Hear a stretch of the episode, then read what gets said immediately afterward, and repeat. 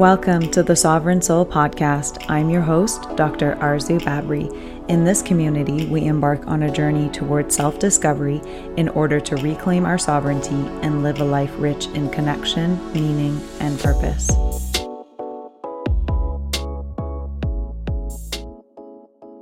Welcome back, friends. I hope everyone's feeling settled as we move into the middle of September.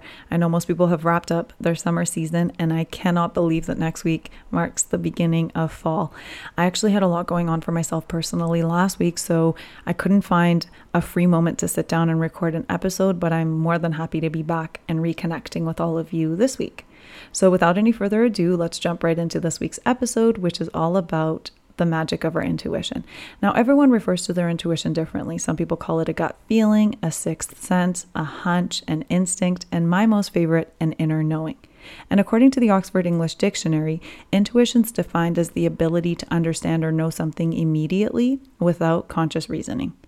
And intuition isn't just for our personal day to day use. In science, a hypothesis generated research is where a scientist inches forward based on a hunch or intuition? Now, to me, intuition is more of an energetic radar. It's what pulls us in various directions in life, and through our intuition, we're quite literally feeling the environment around us. And through this inherent mechanism, we're assessing for the validity, safety, and meaning of the things that we're exposed to.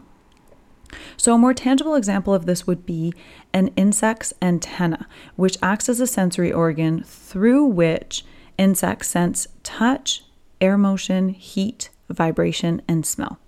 So we can look at our intuition as a sensory organ that allows us to feel subtle changes in our environment. And a really brief example of this would be that subtle nudge or pull that you feel that might draw your gaze in a particular direction where in that moment you make might make eye contact with someone that was looking at you to begin with. Or that feeling that you get might draw your gaze in a particular direction where you might see something that might be very symbolic or meaningful for that particular phase in your life. So there's something in your environment that you sensed that drew your attention and your gaze in a particular direction. So that's just a really small example to highlight what I mean by this energetic draw. So Sometimes our intuition feels like a very strong yes, and other times it's a very definitive no. But what I find most people struggle with is that in between feeling where you had an initial subtle instinct, but now it's been bogged down by so much noise that you can no longer distinguish whether or not it was a yes or a no. So I'm hoping to clarify that in between feeling in this episode today. So, just as usual, I will start by dissecting our topic from a scientific sense before moving into the life and spiritual relevance. So, I'm going to try to clarify the energetics of intuition through quantum physics. Now, quantum physics is the study of the nature of particles that make up matter and the forces with which they interact. And that's the key part there, because quantum physics attempts to explain a lot of very big metaphysical concepts. Now, the example that I'm going to use is the example of a cell. Cells are made up of a few different types of atoms, which are the smallest particles of an element. And they're made up of a positive nucleus, which consists of protons and neutrons, surrounded by a negatively charged electron field. So it's the magnetic pull of these two op- opposing charges that holds an atom together. So at our core, we're held together by an electric force. Therefore, what you eat, feel, and think is stored at this energetic level. So, really, the cells in our body hold almost an energetic blueprint that acts like a vibration, which represents your innermost state. And a really cool example of this energetic blueprint would be if someone was to receive a heart donation. After the transplant, the recipient would exhibit memories, gestures, and emotions that were native to the original donor. So, this is what I mean by energetic blueprint. This is why, if you were to meet a stranger for the very first time, you may immediately get a good or a bad vibe based on that vibrational frequency that you're picking up on. So, furthermore, to the scientific bit on intuition, we now know that we are actually composed of three quote unquote brains.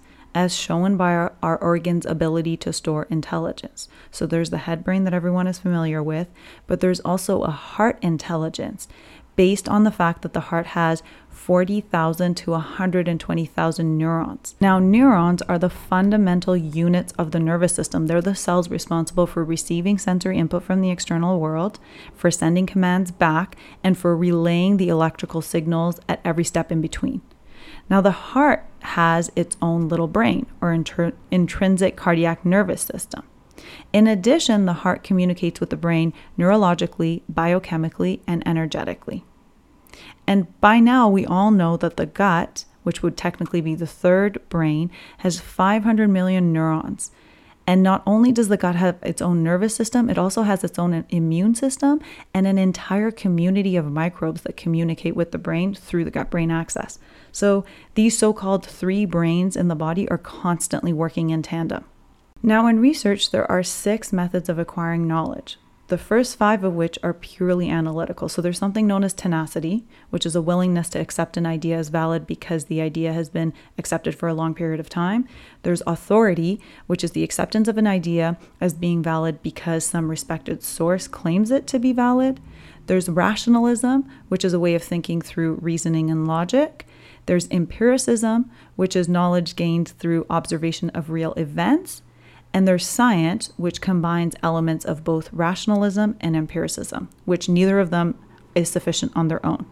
And the only one of the six methods of acquiring knowledge that stand alone is intuition, because it operates directly without intellectual effort. So it's the only one that gives you autonomy to make a decision completely on your own. So, now why is intuition important? One of my absolute favorite quotes by Albert Einstein says The intuitive mind is a sacred gift, and the rational mind is a faithful servant. We have created a society that honors the servant and has forgotten the gift. Now, he said this back in the early 1900s, so I can only imagine what he would think if he were to see our society today. So, intuition is important in every aspect of our life because really it's required on a variety of capacities. So, sometimes we might face a situation that requires us to make an instant decision without having to having time to weigh the pros and cons and then other times we might feel the urge to make a very massive life change without any particular reason just simply based on an instinctive feeling that we have. So now, the reason why our intuition becomes very important is because sometimes those decisions are based on the unknown because we're making a decision without having all of the answers. So, really, the best way to move forward is by trusting and recognizing your inner knowing. So, the reason why this last point is important is because there's so much in our world that we haven't even tapped into. There's so much that exists that we might not even be aware of. And a really funny example of this is I just found out a few weeks ago that there's pink dolphins in the Amazon that I didn't even know existed. So, imagine how much in not only in our world, but universally is present that we are not even aware of.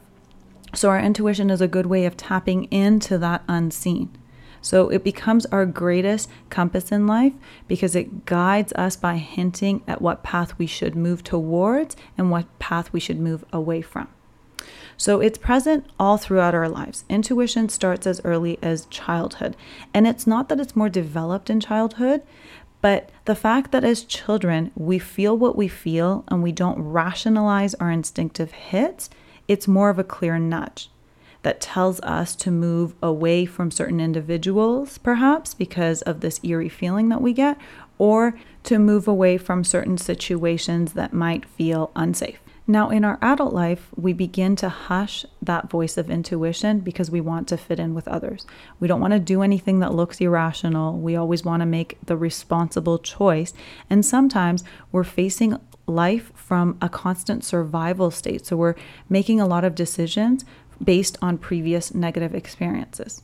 So now intuition shows up differently for all of us. And there might be some ancestral links because in women, intuition is heightened regarding situations that involve family and home.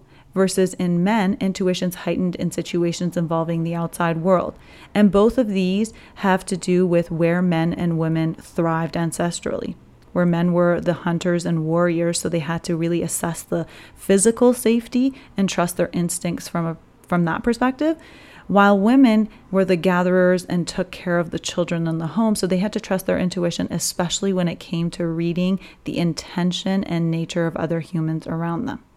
So, now that we have a basic understanding of the science and importance of intuition, I want to focus on 10 steps that you can take in terms of connecting and developing your intuition further. So, the very first step is assessing what intuition feels like for you. Does it feel subtle or more like an inspiration?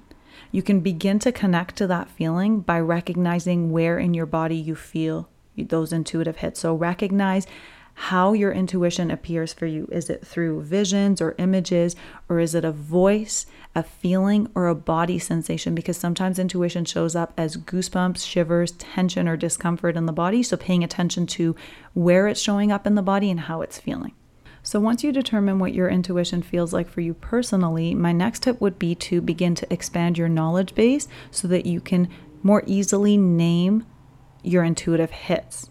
So, the more you know, the easier it is to identify what you're feeling and categorize it and be able to place it on the grand scheme of life instead of just this vague feeling that you are unable to identify.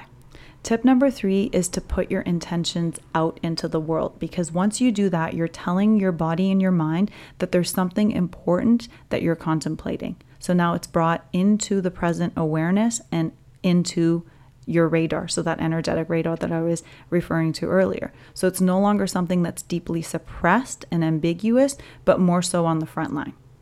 My fourth tip is to begin to create focus by decluttering your mind to eliminate all of the external noise that ends up clouding your intuition.